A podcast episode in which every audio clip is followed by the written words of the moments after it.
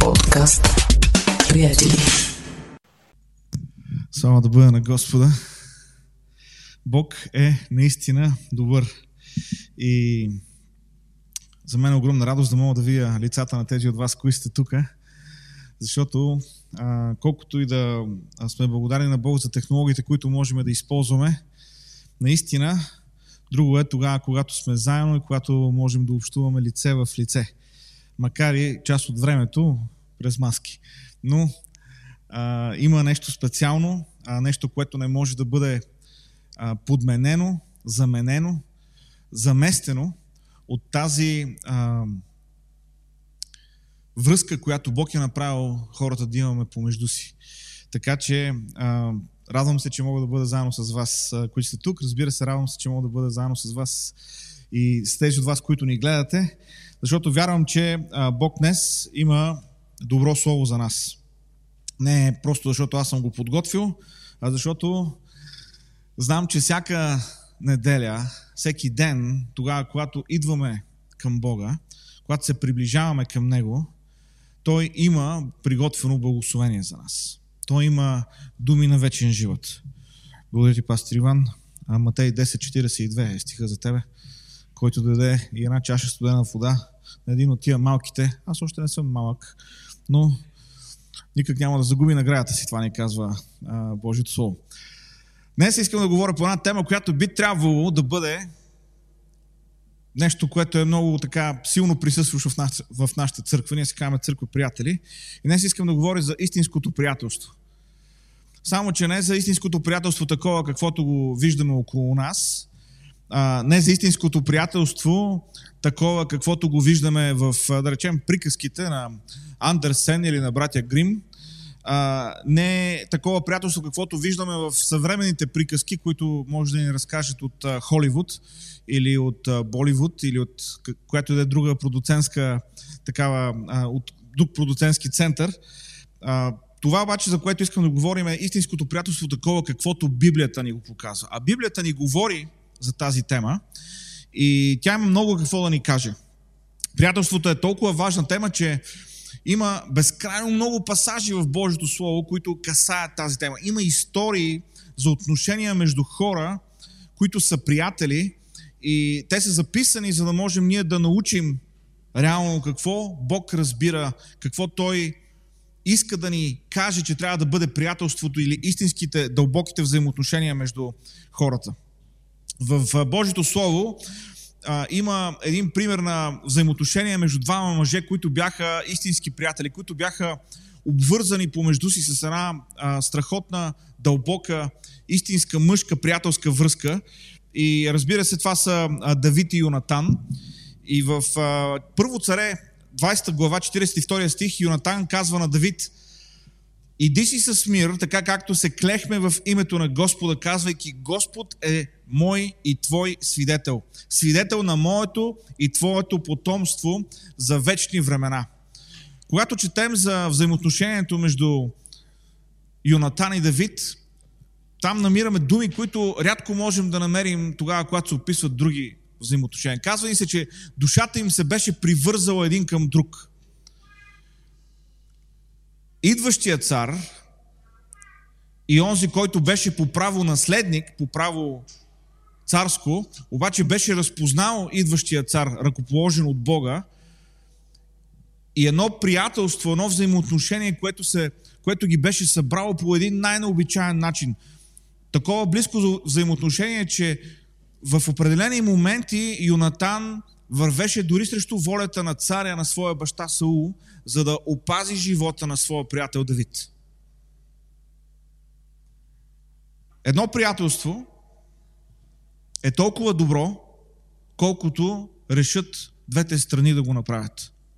И в приятелството между Йонатан и Давид виждаме тази близост, тази отдаденост, защото и двамата бяха решили да направят тези стъпки, да предприемат тези действия, за да направят това приятелство, това взаимоотношение трайно, стойностно, дълбоко. Божието Слово ни казва в книгата Амос, третата глава, третия стих. Ще ходят ли двама заедно, ако не се съгласят? Не е възможно да има приятелство, което да се крепи само на отношението на едната страна. Приятелството е двупосочна улица. Ще ходят ли двама, ако не се съгласят, ни казва Божието Слово? Отговорът е не, няма да ходят. Трябва да има съгласие. Трябва да има обща посока. И затова днес вярвам, че е толкова важно ние да наблегнем на тази тема. За приятелството и за дълбоките взаимоотношения, защото тази тема не само, че е засегната в Библията, но тази тема касае нашето духовно израстване. Касае начина по който даваме възможност на Бог да работи в живота ни чрез хората около нас. Тоест, това е една важна тема.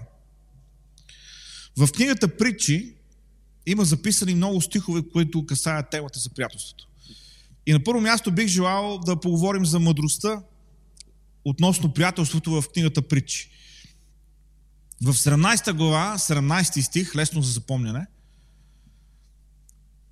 в книгата Притчи, Библията ни казва Приятелят обича по всяко време и ще се яви като брат във време на тържество. Ще се яви като брат във време, когато спечелиш от лотарията. Ще се яви като брат тогава, когато всичко върви наред. Не. Приятелят обича по всяко време и ще се яви като брат във време на бедствие. Във време на бедствие. Един от тестовете за истинското приятелство е тогава, когато дойдат бедствия. А приятели, ако сме научили нещо в последната една година, то е, че бедствия идват. Бедствия идват. Но Божието ни Слово ни казва, че един от тестовете за приятелството са бедствията. И ето как виждаме, че бедствията в известен смисъл могат да бъдат и нещо не чак толкова лошо. Защото те показват истинската стойност на взаимоотношенията, които имаме в своя живот. Друг стих от книгата Притчи, 18 глава, 24 стих ни казва, човек, който има много приятели, намира в това погубването си. Но има приятел, който е по-близко и от брат. Искам да ви призная нещо лично. Години наред аз съм се чудил за този стих. И съм си казал, Господи, как е възможно да имаш много приятели и това да доведе до погубването си, до погубването ти? Как е възможно това? Сега, аз съм, на английски се казва people's person. Аз съм човек, който обича да е с хора. Аз обичам да съм с различни хора, да се срещам с нови хора. И за мен беше трудно да разбера този стих. Обаче, знаете ли какво става? Е, един от страничните ефекти на възрастта, когато времето минава и човек размишлява за света, за вярата си, за, за, за себе си също, започваш да виждаш, че Божието Слово наистина е вярно. И сега сигурно има хора, които си, които си казват, как може да не си го разбрал това нещо? Аз това го знам от 6 клас. Бог да ви благослови и радвам се за вас. Аз го научих преди няколко години. Какво си имам предвид, че под това, че човек, който има много приятели, намира в това погубването си? Но има приятел, който се държи по-близко от брат. Ако се замислим, ще си дадем сметка, че унези истински дълбоки стойностни взаимоотношения, които имаме в живота си, те не са 10. Или трябваше да започна с по-голяма бройка. Не са 20, не са 15, не са 10. Сигурно не са и 9. Най-вероятно тези, този вид взаимоотношения се броят на пръстите на едната ни ръка. И след, и след малко ще видим защо. Защо това е така. И ако ние като хора се опитваме и а, инвестираме а, душевно, емоционално, духовно в много хора, това нещо ще ни измори, това нещо ще ни изтощи. Ние не можем да го направим, не, не е възможно по-човешки. От една страна, защото нямаме тази сила, от друга страна, защото, както вече споменахме, приятелството е двупосочна улица.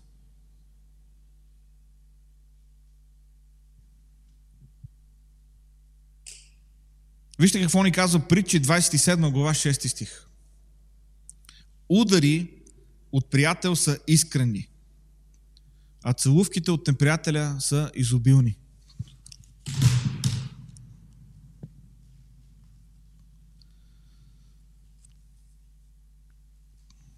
Ударите от приятеля са искрени, а целувките от неприятеля са изобилни. Сега, ако задам въпроса така, какво предпочиташ? Удари или целувки? Мисля, че тази анкета е ясен резултата в нея. Всеки предпочита целувки. Обаче, Божието Слово ни казва, че тогава, когато ударите или трудните въпроси, трудните разговори идват от хора, които са приятели, това нещо може да бъде градивно в живота ни. Лесно е лесно е да чуем добри думи, хвалби от хора, които или не са наши приятели, или просто са, как да кажа така, мимолетно в живота ни. Това е лесно. Но ударите от приятеля са искрени. И нека си признаем, всеки един от нас има период в живота ни, когато ние имаме нужда точно от тези удари. Нуждаем се от хората, които да дойдат, които знаеме, че ни обичат и които ни задават трудните въпроси. Уния въпроси, които по някой път дори сами не искаме да си зададем. Ето това прави приятел за приятел. Задава трудни въпроси. Поставя под съмнение. Не човека, не взаимоотношението, поставя под съмнение решенията. Защото тогава, когато имаме отговори и за себе си, и за другите на трудните въпроси, тогава знаем, че вървим в правилната посока. Приятелят задава трудни въпроси. Приятелят ни казва полезнената истина.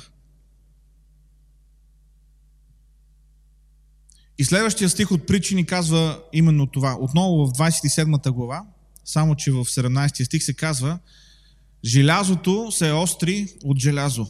Така се облагородява човек в общението с ближните си. Някои от преводите казват, както желязо, остре желязо, така приятел настройва себе си срещу приятеля си. Но идеята тук в този паралелизъм, който се ползва в книгата Притче, е едната половина от стиха ни казва едно нещо, другата половина ни казва обратното. Желязото се остри от желязо и по същия начин човек се облагородява от приятелите си или от ближния си, от този, който е близък до него. По какъв начин желязото работи с желязото? Всеки, който му се е налагало поне нещо да сготви в къщи, знае колко е трудно да правиш нещо с нож, който е не е остър, с нож, който е тъп. И обикновено трябва да го наостриш. И, а, нали, вярно, че живеем във време, в което много така от науките се отричат поради една или друга причина, но все пак тогава, когато има триене, се случват едни процеси. Например, отделя се топлина. Също могат да излезат искри тогава, когато остриш ножа. Тогава, когато желязо се търка в желязо, има триене отделя се някакъв вид енергия. Тоест, истинското приятелство по някакъв начин дори предполага в себе си да има напрежение. Не напрежение от взаимоотношението, а напрежение, което е свързано с този вид да направиш другия по-добър. И това е толкова в унисон с предишния стих, който говорихме. Ударите от приятел са искрени. Ние живеем във време, в което фокуса е върху това да се чувстваш добре. Това е най-важното нещо, да се чувстваш добре. Днес хората променят, променят какво ли не, променят закони, пренебрегват това, което казва науката, за да може да се чувстват добре. Окей? Okay? Живееме във време, в което е важно да се чувстваш добре. Обаче Божието Слово ни казва, че има нещо, което е по-важно от това да се чувстваш добре. И истинският приятел не се грижи просто да се, да се чувстваш добре. Истинският приятел се грижи ти да ставаш по-добър. Ето този вид взаимоотношение трябва да развиваме. Такъв вид взаимоотношение трябва да търсим. При остренето на, желязото се отделят искри, топлина. Но само острото желязо, само по себе си, не може да свърши работа. То трябва да може да се опре в друго, за да се случи това нещо. Истинското приятелство по някакъв начин изисква и напрежение. И това е толкова а, неинтуитивно.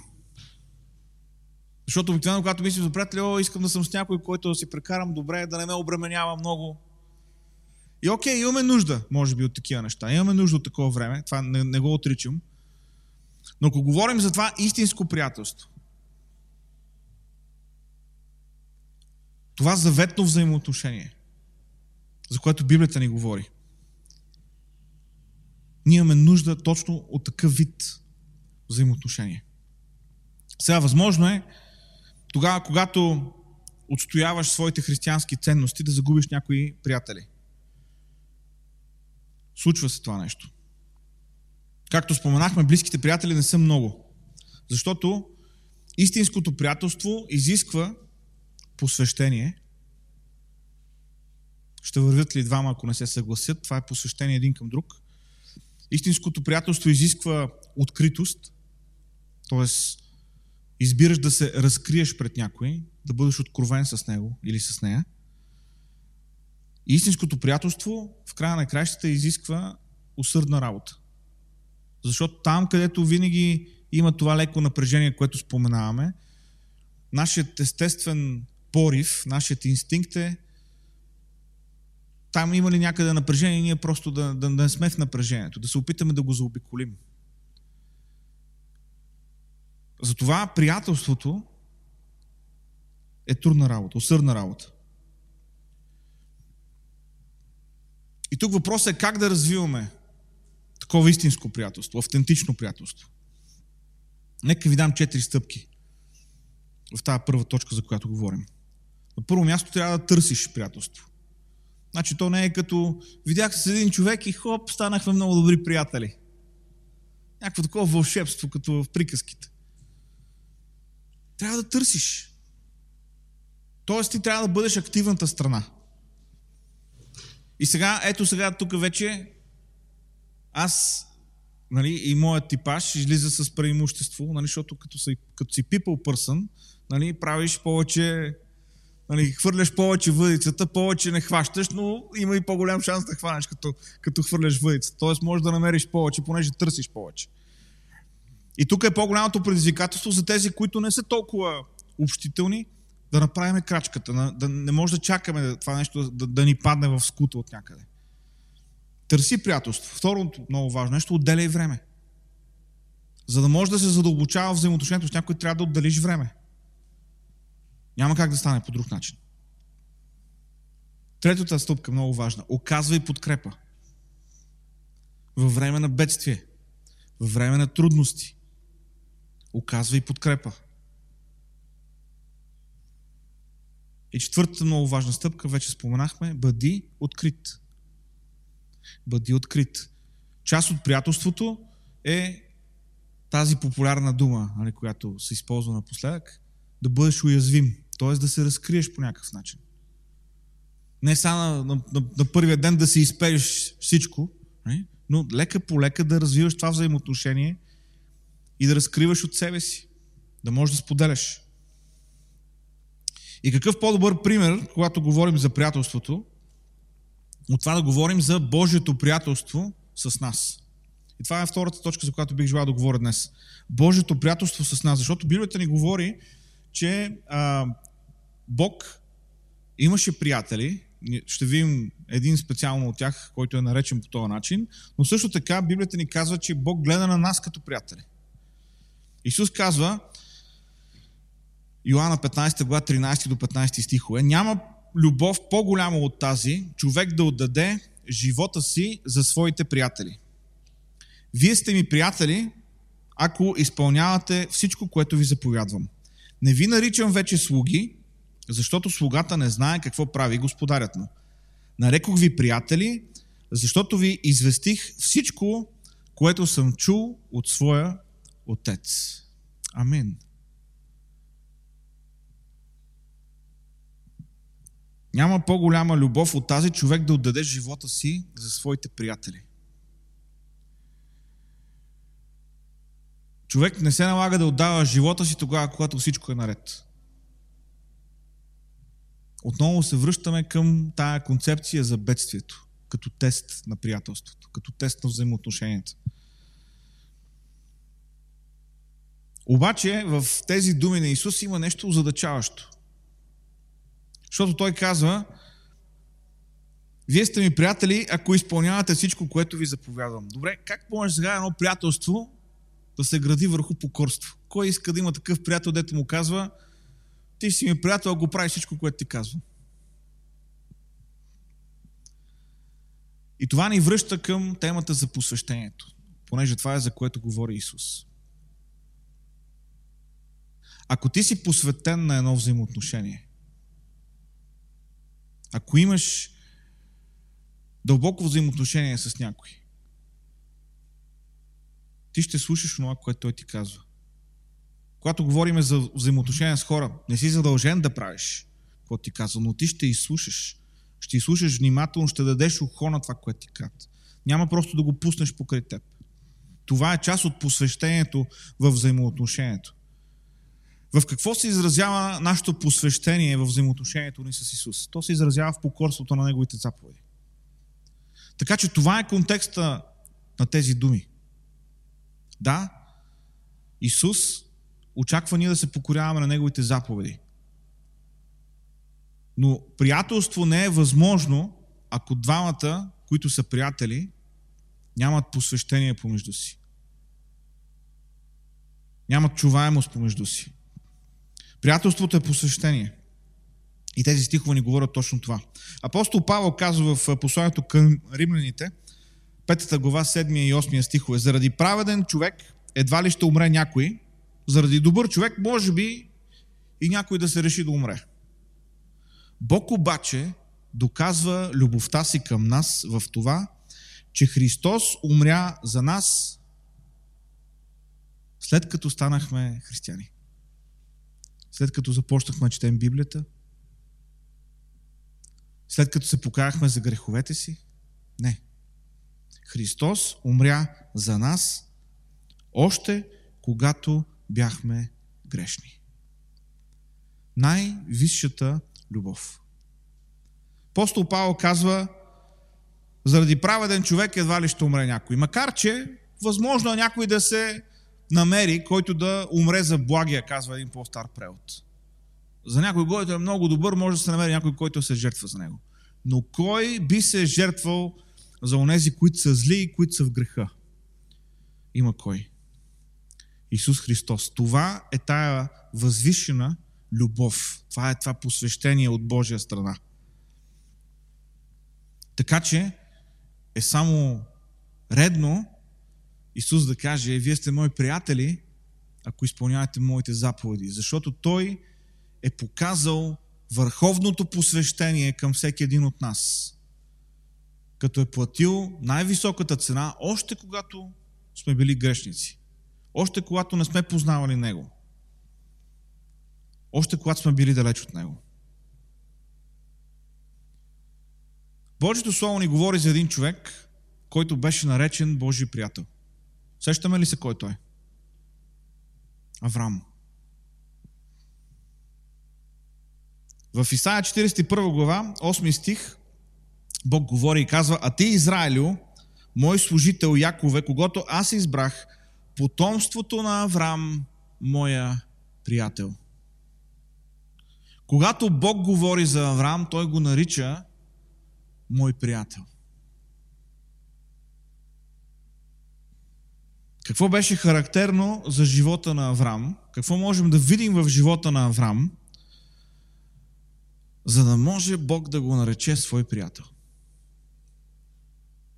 Какво имаше в живота на Авраам, което накара Бог да го нарече свой приятел? Ето какво ни казва Яков в втората глава, 23 стих. Така се изпълни писанието, което казва Авраам повярва на Бога и това му бе зачетено за праведност и бе наречен Божий приятел. Авраам повярва. Значи виждаме отново тази връзка между приятелството и доверието. Защото при Авраам доверието беше свързано с покорството. Доверието винаги е свързано с покорството. Бог беше казал на Авраам, в тебе ще се благославят всички земни племена. Твоето потомство ще бъде многобройно като звездите. Е, слава на Бога, кой не обича такива благословения? Всеки като чуе такова нещо казва, амин, дай Господи, даже повече. Бог му дава син и след това Бог му казва, сега вземи този син, който съм ти дал, чрез който ти се надяваш, че твоето потомство ще бъде колкото звездите и ще го принесеш в жертва. И Аврам не само вярва, Аврам тръгва да прави това, което Бог му е казал.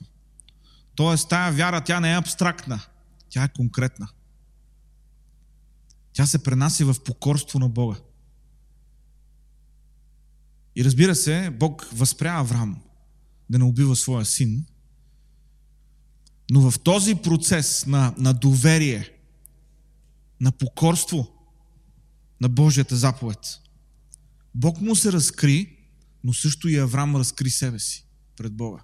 Понеже тогава, когато Бог спря Авраам, какво му каза? Помним ли тия думи?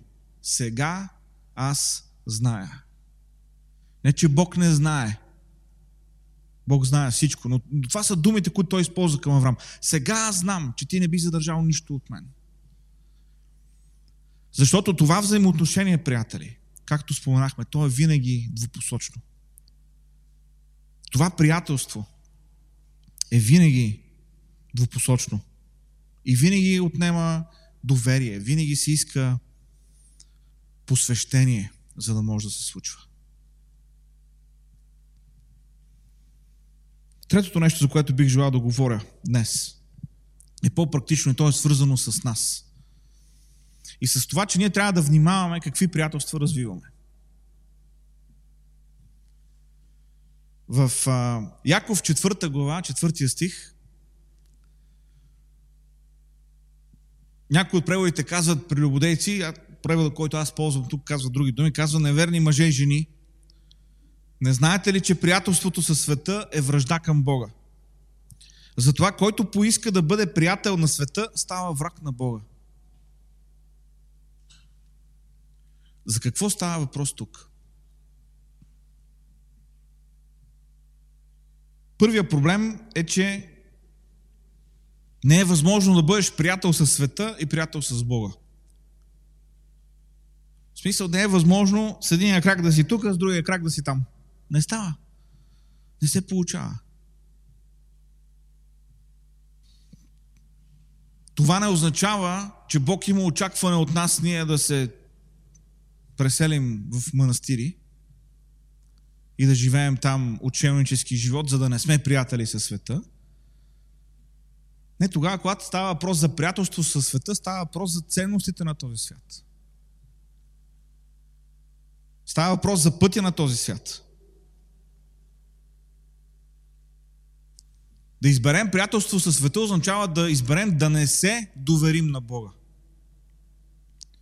А приятели, това, това искам да ви кажа е малко страшно. Защото в случаите, в които ние сме поставени пред избор, във време на криза, човешкият ум винаги смята и калкулира какво може да направи, за да реши този проблем. Това е част от нашето благословение да имаме това ум, но е част и от... И то е част от проблема. Защото винаги сме по-склонни да калкулираме и да намерим решение. И чак тогава, когато всичко се е провалило и не сме успели, да почнем да се молим и да се довериме на Бога. Първият проблем е, че тогава, когато избираме приятелството със света, ние не се доверяваме или не се покоряваме на Бога. И втората част от този проблем е, че не се разкриваме пред Него. И не му даваме възможност Той да ни се разкрие. Тоест, тук става въпрос за това, как развиваме своето взаимоотношение с Бога.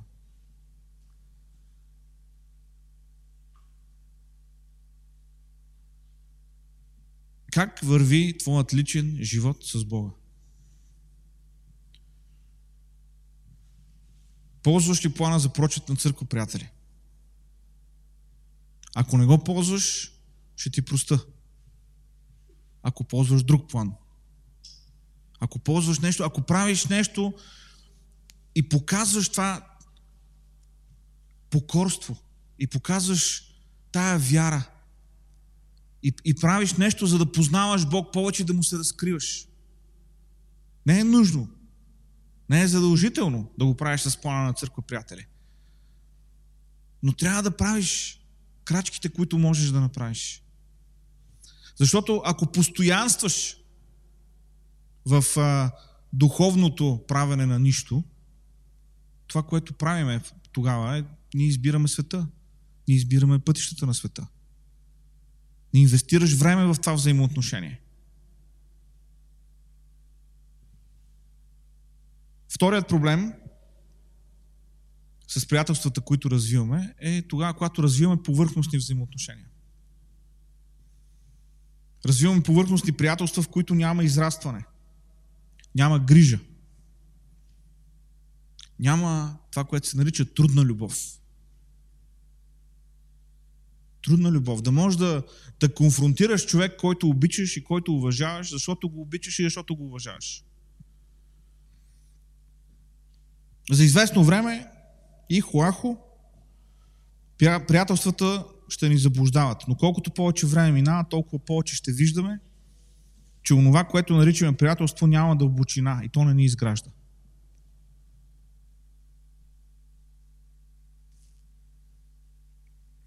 Не развивай просто повърхностни взаимоотношения. Наясно съм, че не може всяко взаимоотношение да бъде свръхдълбоко.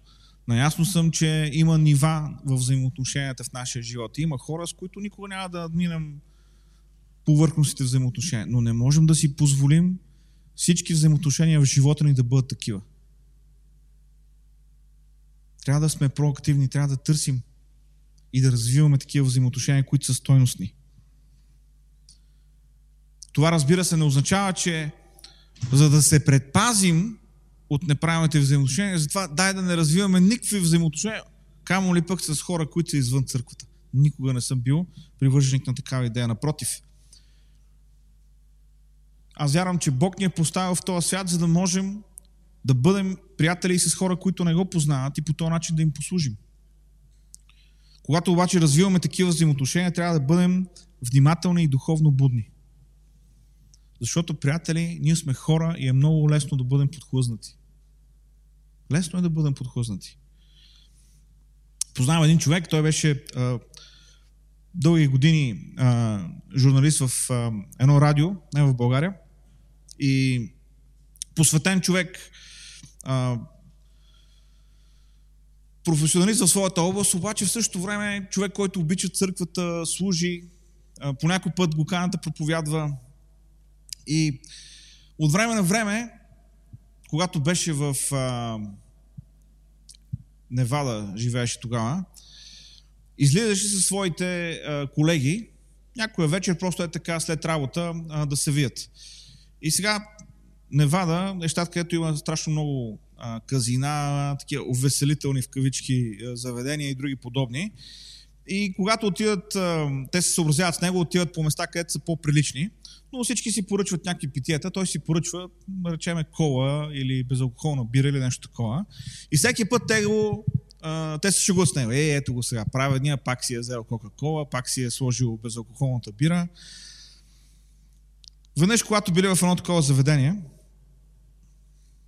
отново минават там редовните шеги с Брайан, се казва той. По едно време идва сервитьорката при него, а в това заведение а, така се случило, че сервитьорките били в по-скъдно облекло. Не били голи, но все пак били и, и тук имаме такива заведения. И сервитьорката идва при него и му слага една бележка в джоба. И всички на масата започват да се смеят. Ха-ха-ха. Ето го сега праведния Брайан. Какво му сложи сервитьорката в, в джоба? И един негов приятел, колега, дръзва до там, че просто се пресяга и му взима бележката от джоба и казва, ха, сега да видим какво пише. Отварят бележката и започва да чете на глас. И в бележката пише Скъпи Брайан, миналата неделя бях на църква, когато ти проповядваш. И искам да ти кажа, че твоята проповед много ме докосна. Когато Брайан ми разкаже тази история, каза, прочетах бележката и това беше края на вечерта, всеки си допи питиета и си тръгнахме. Сега този човек, който е извадил бележката от джоба му, за да я прочете, от 10 години на сам е пастор. Повярвал е по-късно от свидетелството на Брайан. Защо ви разказвам тази история? Защото ние не можем да си позволим да живеем като отшелници, като амиши. Но в същото време винаги трябва гарда да ни е дигнат. Защото, какво ни казва Божието Слово? Дявола като рикаещ лъв обикаля и търси кого да погълне. И тогава, когато свалиме гарда си, тогава ставаме уязвими. В тези взаимоотношения, които развиваме, особено с хора, които не са вярващи, разбира се, трябва да сме отдадени, разбира се, трябва да сме посветени, разбира се, трябва да послужим на тия хора, но в същото време гарда ни трябва да я дигнат. Защото това, приятели, е и духовна битка. И не можем да си позволим просто да бъдем нехайни. Всичко, което е ценно, отнема време. Отнема усилие. Затова ми се ще още в началото на тази година, още сме месец януари, да направим посвещение да развиваме трайни, дълбоки, смислени взаимоотношения.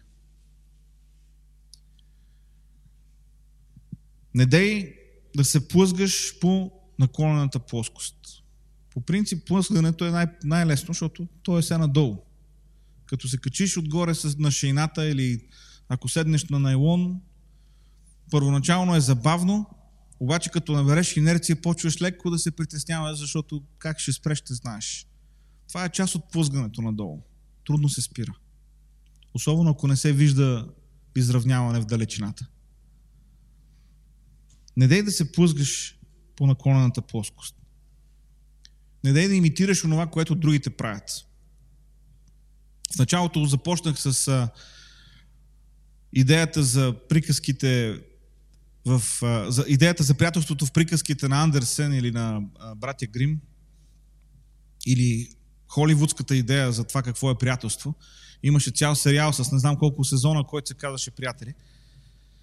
Обаче Божието Слово ни говори за нещо друго, което е приятелството. Не да имитираш това, което другите правят. Отдели време за Бога и бъди покорен.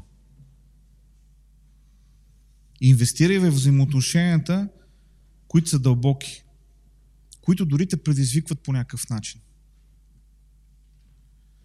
Приятели за ихо-ахо винаги ще намерим и винаги е лесно да намираме такива хора. Между другото, будния син имаше страшно много такива приятели. Нали? Беше взел оная част от наследството, която му се полагаше, приятели много, за чашка, за празненство. Тогава, когато свършиха парите или онова, което можеха да се възползват от него, тогава дойдоха трудностите. Инвестирай в взаимоотношения, които са дълбоки и които те предизвикват. Не се заобикаляй с хвалители, които да те хвалят постоянно. Защото това ще те ограби. Ще завърша с един пример за един човек, който сигурно повечето от вас не познават, не са чували за него, защото той е от една друга епоха, смисъл от преди години, обаче вече не е звезда. Та този човек, изпълнител, се казваше MC Hammer. Едно време имаше един такъв изпълнител, MC Hammer. И ако влезете в интернет и потърсите снимки на MC Hammer, особено ако търсите такива, които ходи по улицата, ще видите, че около MC Hammer винаги има една група от хора, които ходят. Той пръв наложи този модел. Той ходи по страта и около него една група от хора, които ходят. Нека ви кажа нещо за MC Hammer. Години след като той наложи този модел на ходене с група около него, се оказа, че тези хора, които са били около него, са го ограбвали през цялото това време.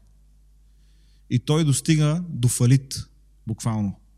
И трябва да започне на ново финансово, заради всичко това, което е било ограбен, точно от най-близкото му обкръжение. Със сигурност е много хубаво да си обкръжен от хора, които ти викат супер си. Направо си страхотен. Ти си number one. Обаче това не са взаимоотношенията, които ще ни изградат. Моята молитва е Бог да ни помогне да изграждаме такива взаимоотношения, които ни доближават до Него и които ни помагат да развием и изпълним оня потенциал, който Той е заложил в нас. Амин. Нека си справим и да се молим. Халелуя. Халелуя.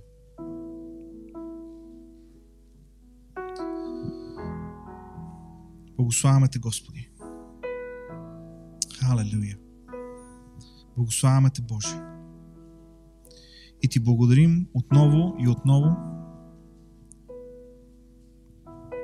защото, Господи, Ти правиш кръч, крачките към нас. Ти правиш стъпките към нас. Благодарим Ти, че дори тогава, когато бяхме в незнание, отдалечени от Тебе, ти ни възлюби с тази вечна любов и даде живота си за нас. Благодарим Ти, Господи, че Ти се показа като наш приятел, дори преди ние да Те познаваме, да знаем за Теб, да сме предали живота си на Теб.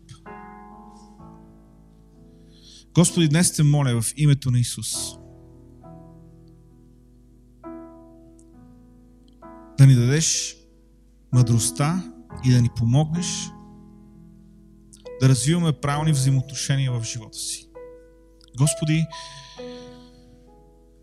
приятелството ни с Теб да се задълбочава. Господи, да Те познаваме повече, да Ти се доверяваме повече, да Ти се покоряваме повече, да се разкриваме повече пред Теб. Не понеже Ти не ни виждаш такива, каквито сме, а понеже Господи Ти купнееш да общуваме с Теб. Господи, помогни ни също през тази година